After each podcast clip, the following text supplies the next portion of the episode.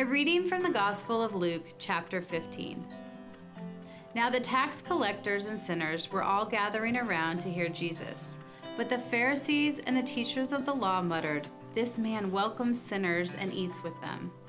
Then Jesus told them this parable Suppose one of you has a hundred sheep and loses one of them. Doesn't he leave the 99 in the open country and go after the lost sheep until he finds it? And when he finds it, he joyfully puts it on his shoulders and goes home. Then he calls his friends and neighbors together and says, Rejoice with me, I have found my lost sheep. I tell you that in the same way, there will be more rejoicing in heaven over one sinner who repents than over 99 righteous persons who do not need to repent.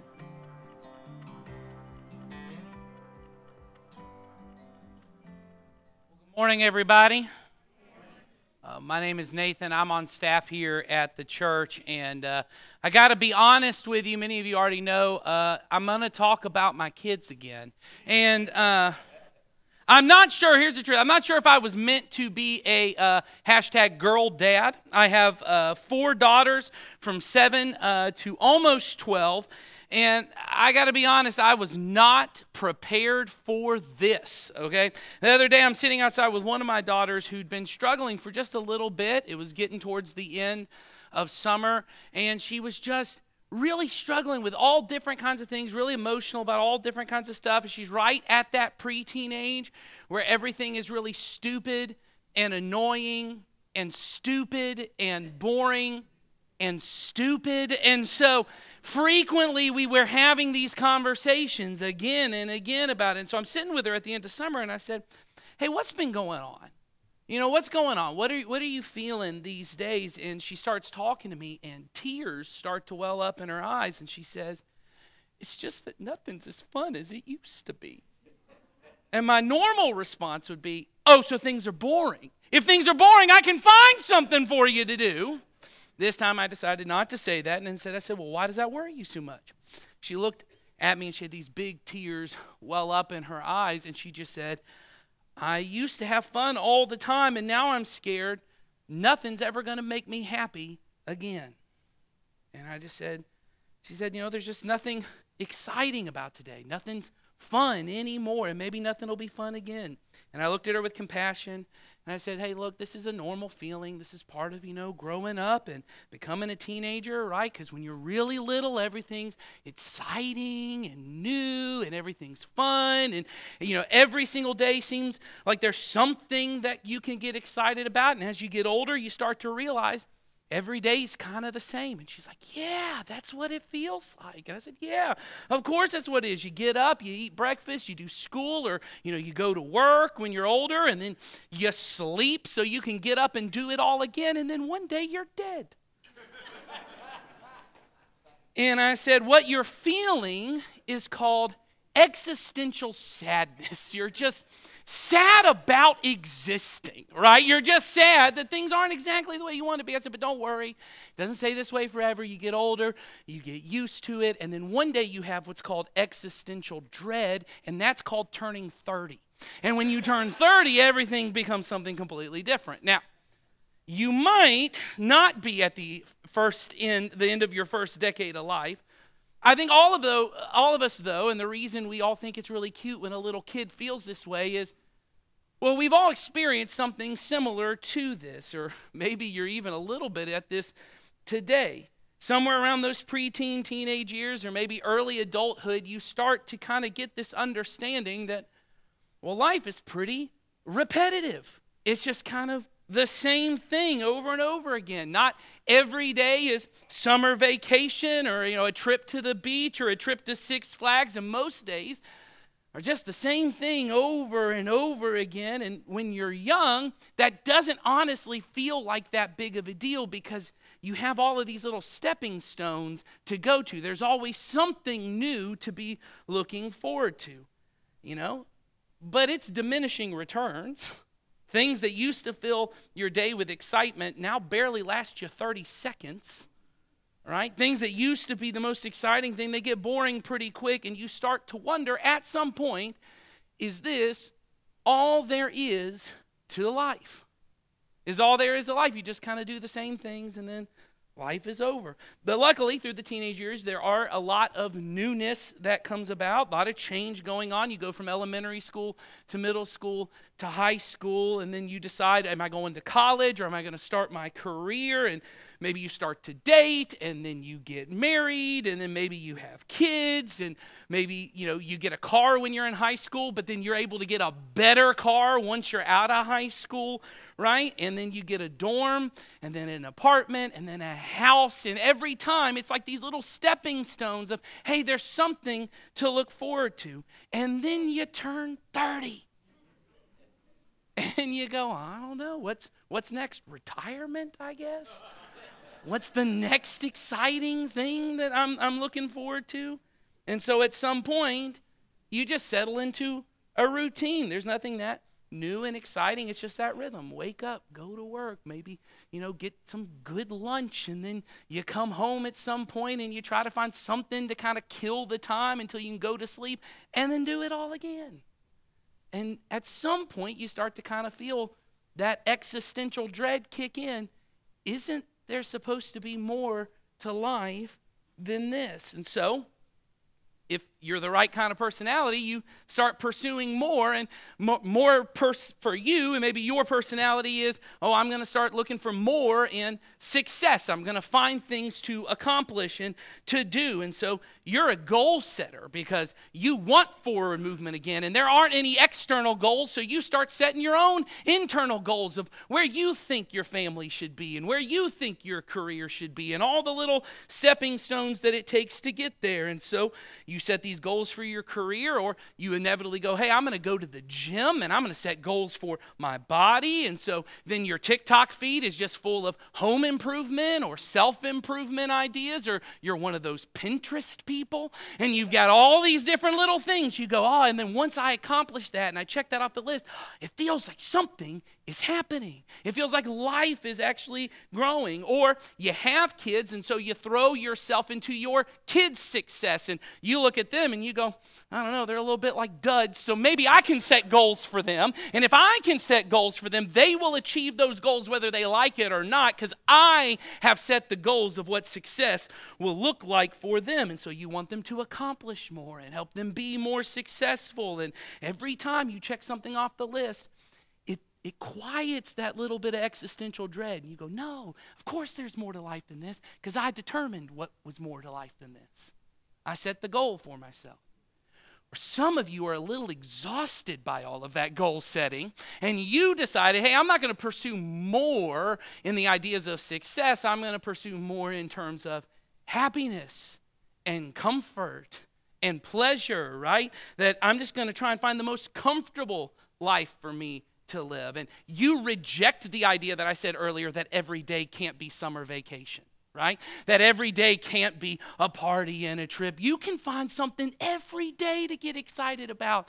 And so you're one of those people that, unless you have something exciting to eat for lunch or exciting to eat for dinner, it wasn't a good day right? It's only a good day if I got an exciting meal that's ahead of me that I can kind of go for, or you try to find something exciting going on in the future. And so you've not only got a vacation for the end of this year planned, you got vacations next year planned.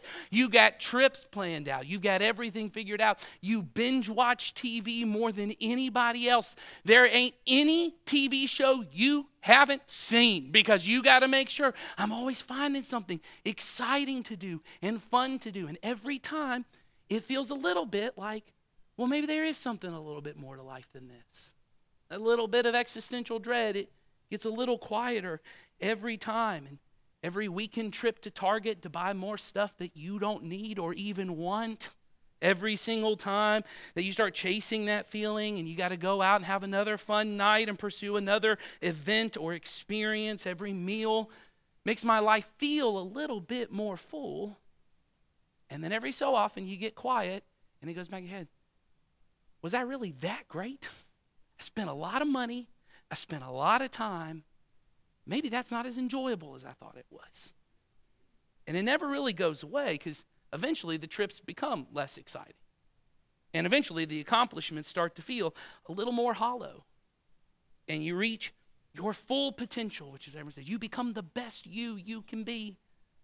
the best experience you could ever have, and you think, hey, that didn't feel like I thought it would feel. I got the career that everyone told me once I got there I'd have made it, and it wasn't enough. And I thought marriage would be different than this. And I thought having kids or grandkids would feel different than this. And so we throw ourselves into all these different pursuits, trying to just quiet for a minute that feeling that maybe life was supposed to be more than this.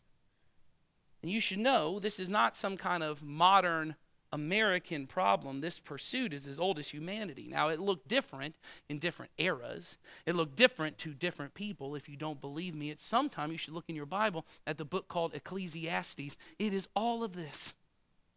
It's chasing after the sun.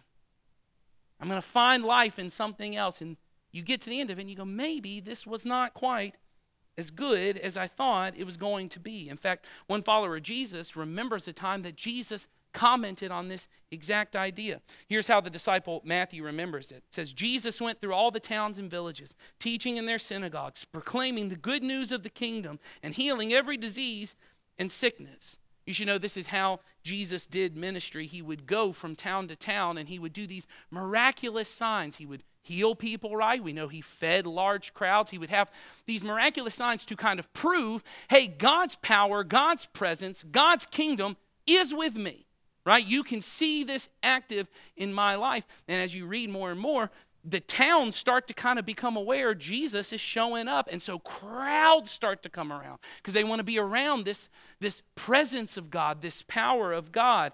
And it says that when Jesus would look out at these crowds, this is what he saw. Matthew writes When he saw the crowds, he had compassion on them because they were harassed and helpless like sheep without a shepherd.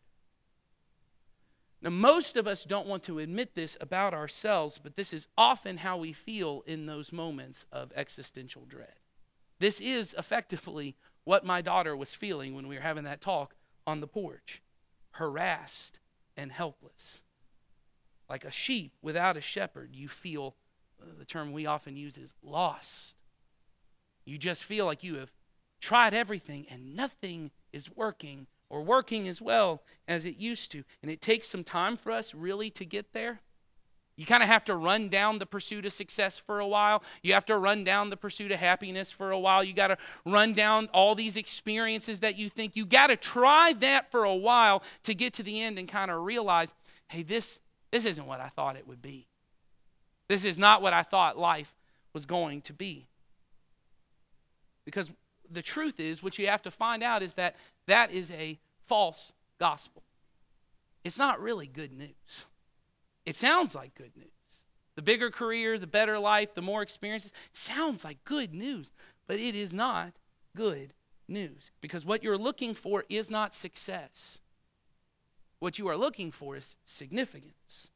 You want to know that your life matters and that you matter to someone, which is why ultimately you think Romance is what you're looking for, but it's not what you're looking for. It's intimacy. You want to be known, you want to know another person fully.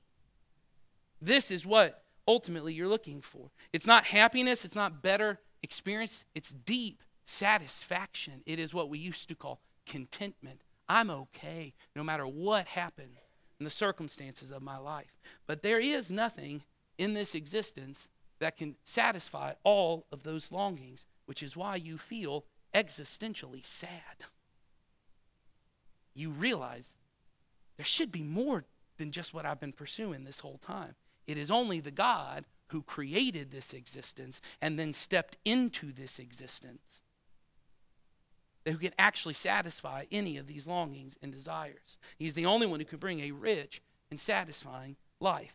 His name is Jesus. And when he was among us, he looked at the crowds that would come to see him, to draw near to him, and he saw these people are harassed and helpless. They have been pursuing life and things that have only led to death, and they are like sheep without a shepherd. But, church, there is good news that we proclaim. Jesus Christ is the good shepherd, and he is looking for his lost sheep. There's another famous story in Jesus' life where he refers to people as sheep without a shepherd. Another writer of the Bible records Now the tax collectors and sinners were all gathering around to hear Jesus. But the Pharisees and the teachers of the law muttered, This man welcomes sinners and eats with them. The religious leaders of Jesus' day are appalled that Jesus, a religious teacher himself, and who many were claiming was the Messiah, was spending his time with people who were known to be sinful. But they couldn't see that this was necessary for Jesus.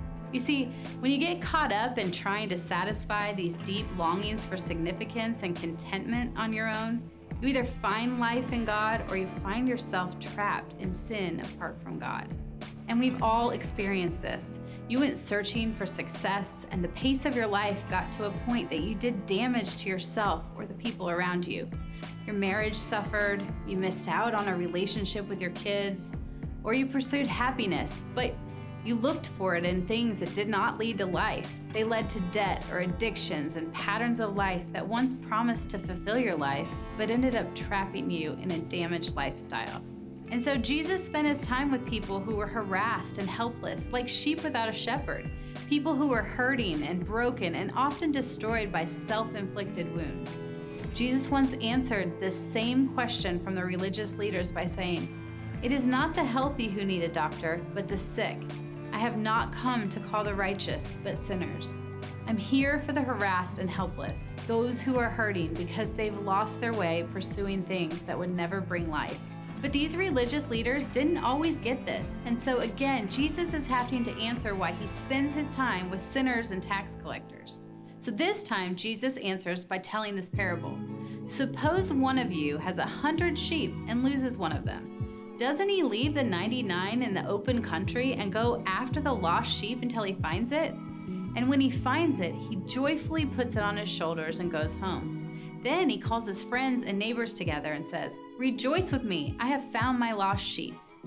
Jesus is saying, Can't you see what I'm doing? I'm pursuing the ones who don't even know they're looking for me. I'm the good shepherd, and I love my sheep. And sometimes my sheep go looking for greener pastures. They go looking for a rich and satisfying life on their own. And they just didn't realize the only life that is truly rich and satisfying is with me, in my pasture, my kingdom. And so they wander off pursuing something else, but I'm pursuing them. And when I find them, when they turn and see me pursuing them, they don't even have to do anything other than turn to me. They have to let me joyfully put them over my shoulder, and I'll carry them home to be with me. And when I do, there will be great rejoicing because I have found my lost sheep. This is why the Father has sent me into the world to pursue the ones that have lost their way pursuing other things. And so, just in case the religious leaders don't get it, Jesus makes it clear. I tell you that in the same way, there will be more rejoicing in heaven over one sinner who repents than over 99 righteous persons who do not need to repent. Jesus' mission, the reason he went town to town healing and performing miracles, the reason he declares the good news of the kingdom, is that he wanted those who were harassed and helpless and overwhelmed by life those who had lost their way to turn back to God, their good shepherd. And the good news is that Jesus is such a good shepherd that there is never too far that a sheep can wander, that the shepherd can't find them. Jesus continues to pursue us no matter how far we go or how many times we refuse to turn back to him. He is always pursuing and always waiting. So the moment we turn around and ask for his help, he will joyfully put us on his shoulder and carry us home to be with him.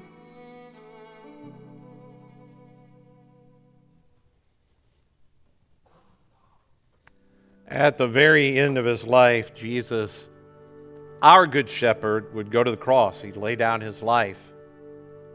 He'd give himself up for us so that we could turn to God and have new life with him.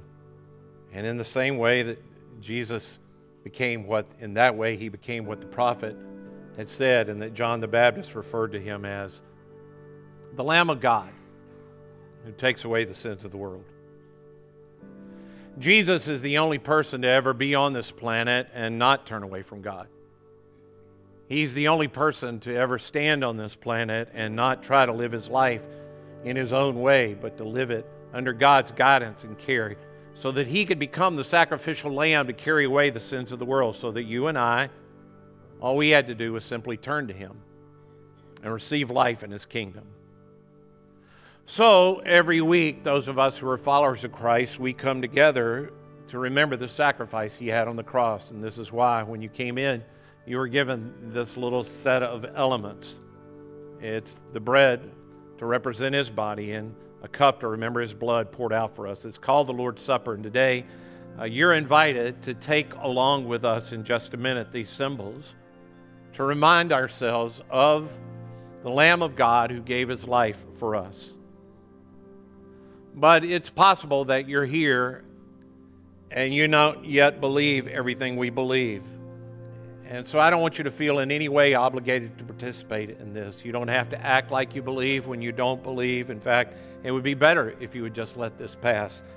But what I'd ask that you would do is would you think about your life? Is it possible?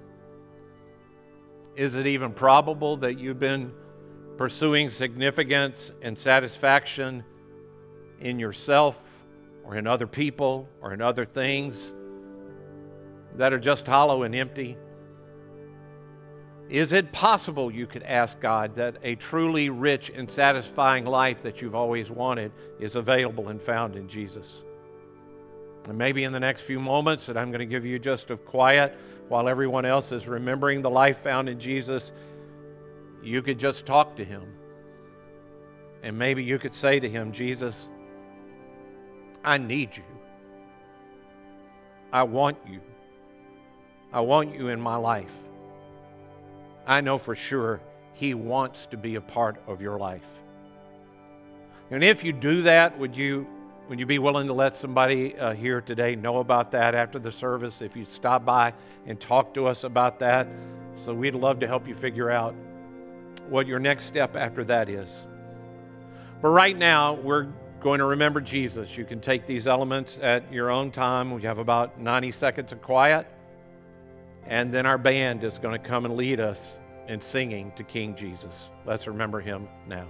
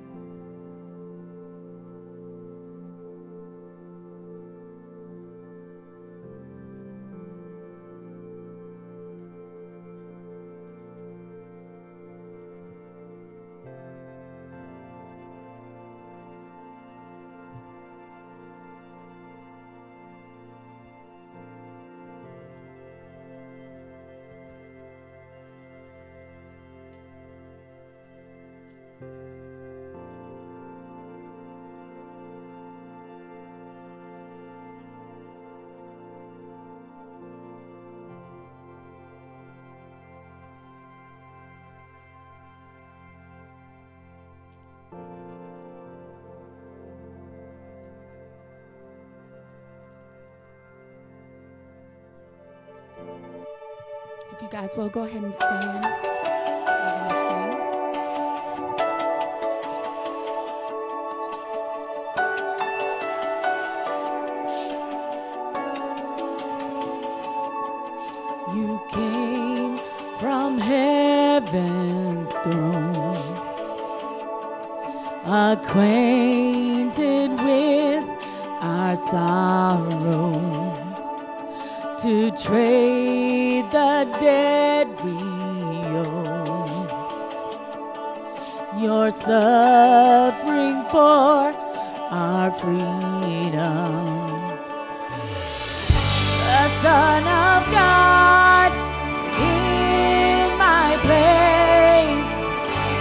Blood poured out, my sin erased. It was my death you died.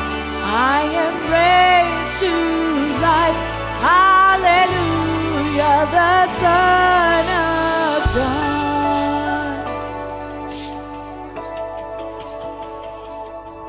My name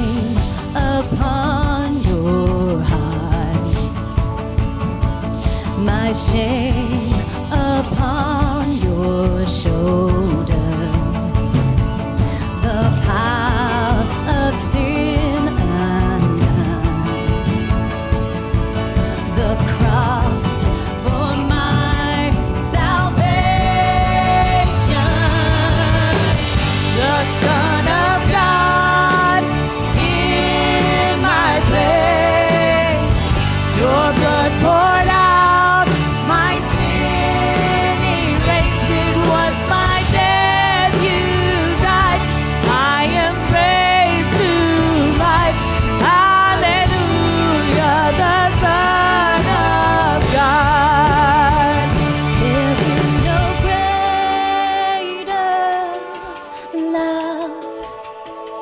is no greater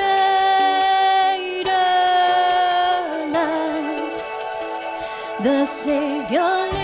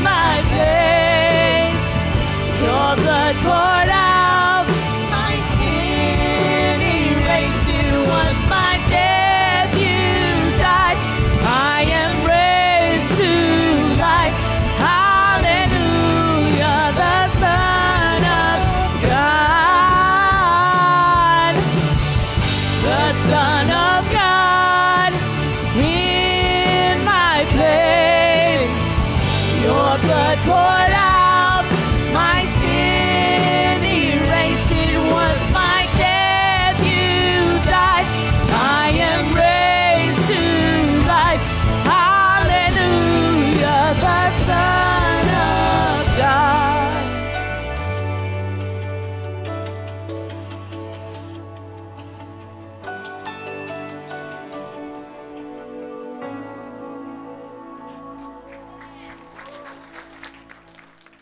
seated.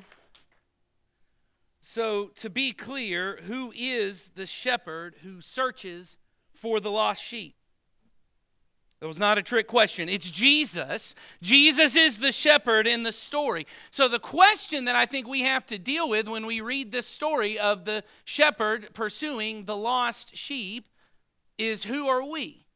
What are we supposed to see in this story? Well, we're either the one or we're the 99. At some point, we've all been the one. And maybe as we've been talking this morning, maybe for you, you're realizing right now in your life that you're the one. That you've wandered away from God, that you've pursued life in things that are empty and hollow or even destructive to your life. I hope that you'll talk to God about that. I also hope that you'll talk to us about that at our Next Step Center. We'd love to talk with you about that. But many of you in this room, well, you turned back to God years ago. You've been following life with God, with the Good Shepherd for years. And you've gone from being the one to the 99. And so, what is our responsibility now? Is our responsibility, well, we just stay put right? The shepherd's out looking, we stay and just hang around and do our part. I mean, we do need to be clear. It is Jesus who is the one pursuing the one. Jesus is the only one who saves, right? It is Jesus who does the saving. You are not going to be anyone's savior. And the truth is, there are a lot of believers who have gotten this backward, and I'm one of them. We get this backwards so often. We are convinced, hey, God has sent me to my coworkers and to my neighbors and even to your adult children for many of you. And you know, I know you're a lost sheep and I know you need to get back. And so God has sent me to bring you back, even if that means I got to break your legs and pull, leave you dragging the whole way there. I'm getting this lost sheep home by any means necessary. And there may not be much rejoicing but we're going to get the job done. Well, how does that go for you? Doesn't work out well, does it? Does not work the way that you want it to because you are not the Savior or the shepherd. Jesus is. You and I, we are sheep and we belong to the shepherd. So, what is our responsibility? Well, for that, I think we need to go back to Jesus standing before the crowd of harassed and helpless sheep without a shepherd. Matthew tells us Jesus had compassion on the crowds. When he saw them, he had compassion. Now, compassion, the original language is this word that means this gut level reaction. It almost feels like anger. It's almost the reaction that you felt before when you really love someone and they're hurting and you can feel it in your gut. you hurt with them, you feel their pain, you have this compassion for them. You hurt so badly, it almost makes you sick to your stomach. He says Jesus saw these crowds, he has compassion on them. And so Jesus turns to his disciples, to his sheep, and I like to imagine at least that he has tears in his eyes like when he does when he stands before uh, the city of Jerusalem just before his death and he weeps over the city that has well it's lost. And he he says, "The harvest is plentiful, but the workers are few. So ask the Lord of the harvest, therefore, to send out workers into his harvest field. Now, the writer in me wants to say, Jesus, you're mixing metaphors here, and that's not helpful to anybody. You just said that we've got lost sheep. They're harassed and helpless like sheep without a shepherd. They're also fruit in a harvest. It's a little confusing. What are you actually saying? Well, I do think it's actually a little intentional here. I think Jesus' point is saying he sees these crowds, he feels like they are harassed and helpless like sheep without a shepherd. Then he turns to his disciples and he says, Hey, look, your role, first, your role is you need to ask that the Lord would send more workers into the field. But I think the understanding here is that they too would be workers in the harvest field. That your job is to be ready to reap the harvest.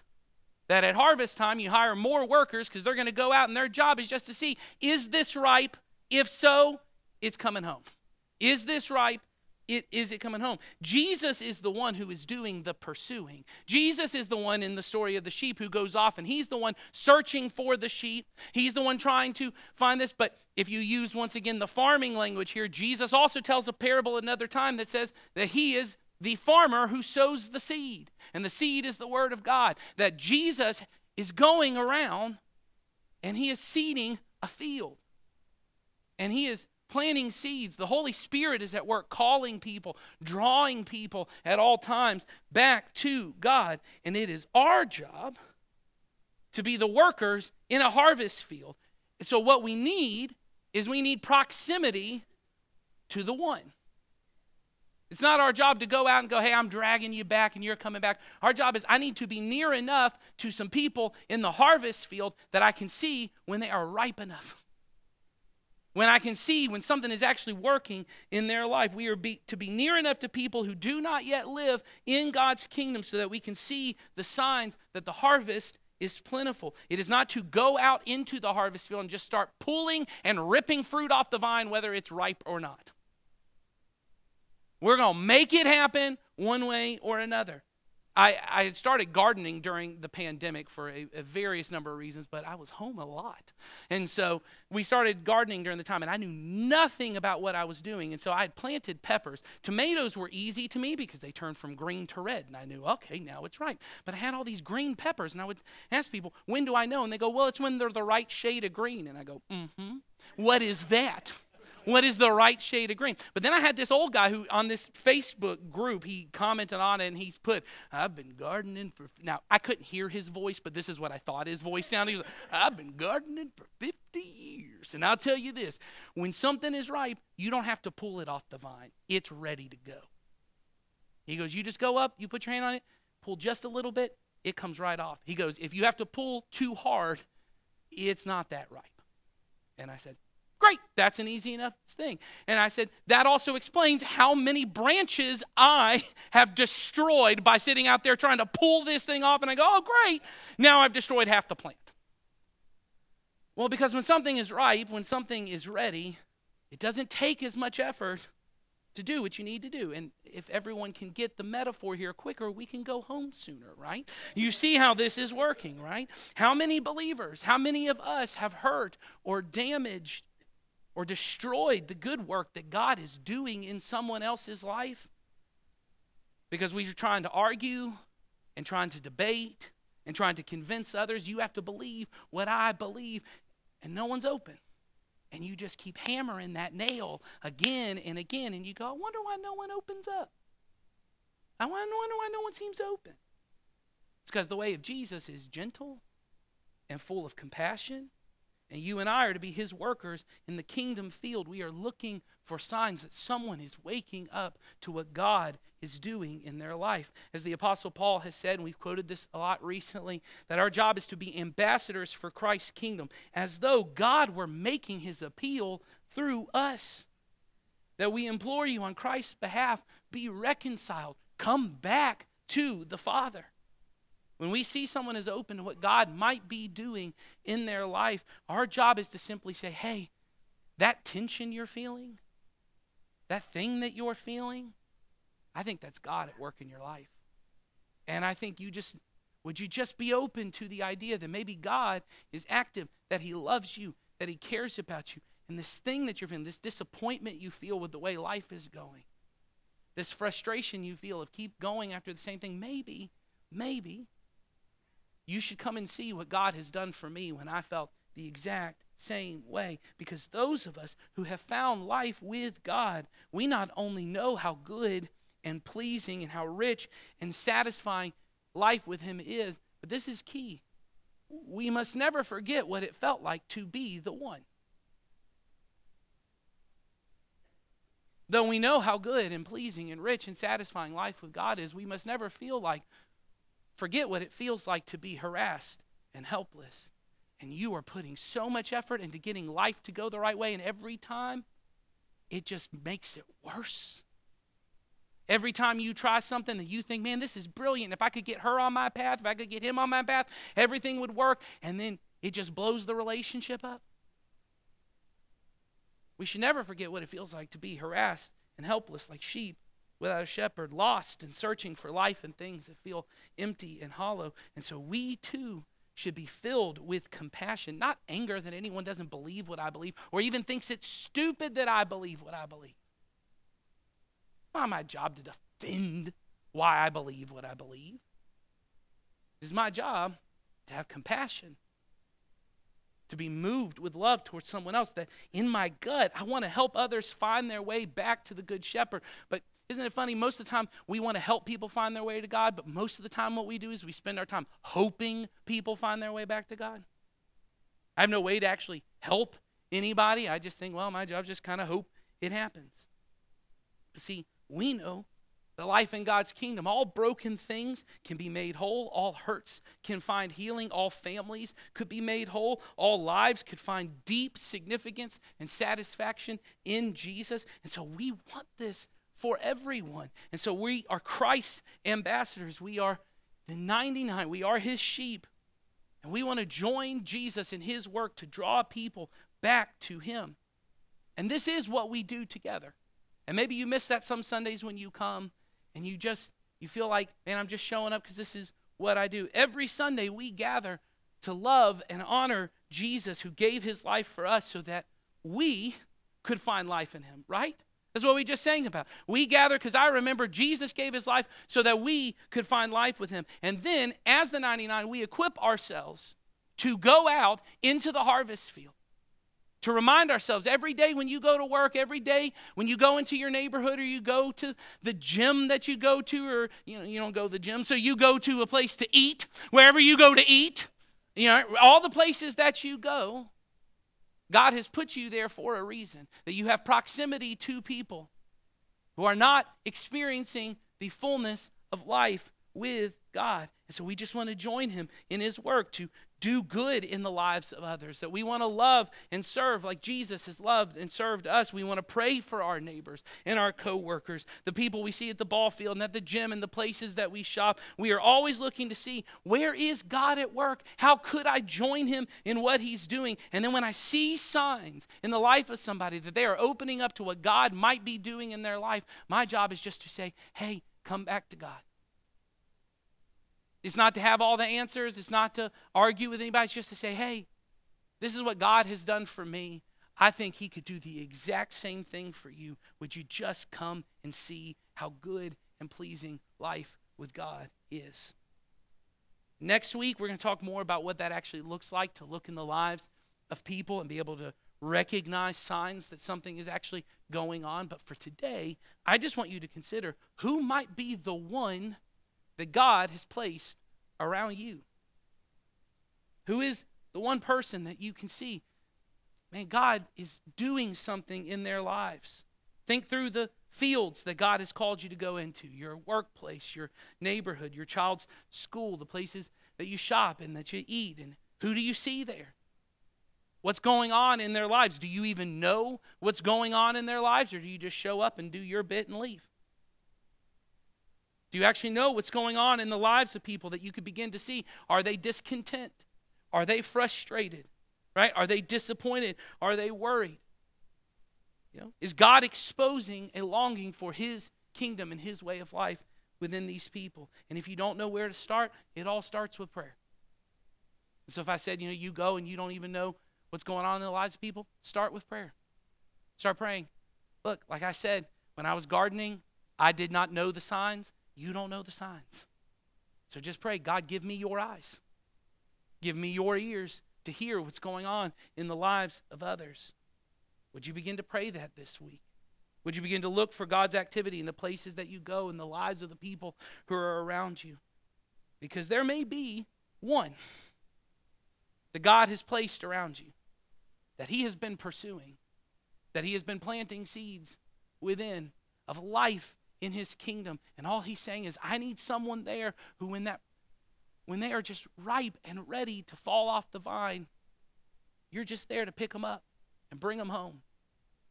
Would you just begin to pray? Would you begin to look and to see?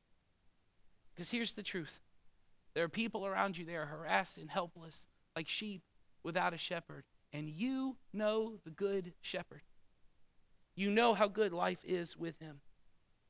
The truth is, the deepest satisfaction, the deepest significance I've found in my life has been living in his kingdom, but also the fact that he allows me to partner with him. He doesn't need me, he could do it all on his own, but he allows me to be a part of what he's doing in the lives of other people. And every day it fills with a different sense of purpose and meaning and satisfaction to my life. And that is a gift that I want for you. So, to end our time together, I've invited Ed to come and lead us in a time of prayer to help God focus our eyes and ears to what He's doing around us.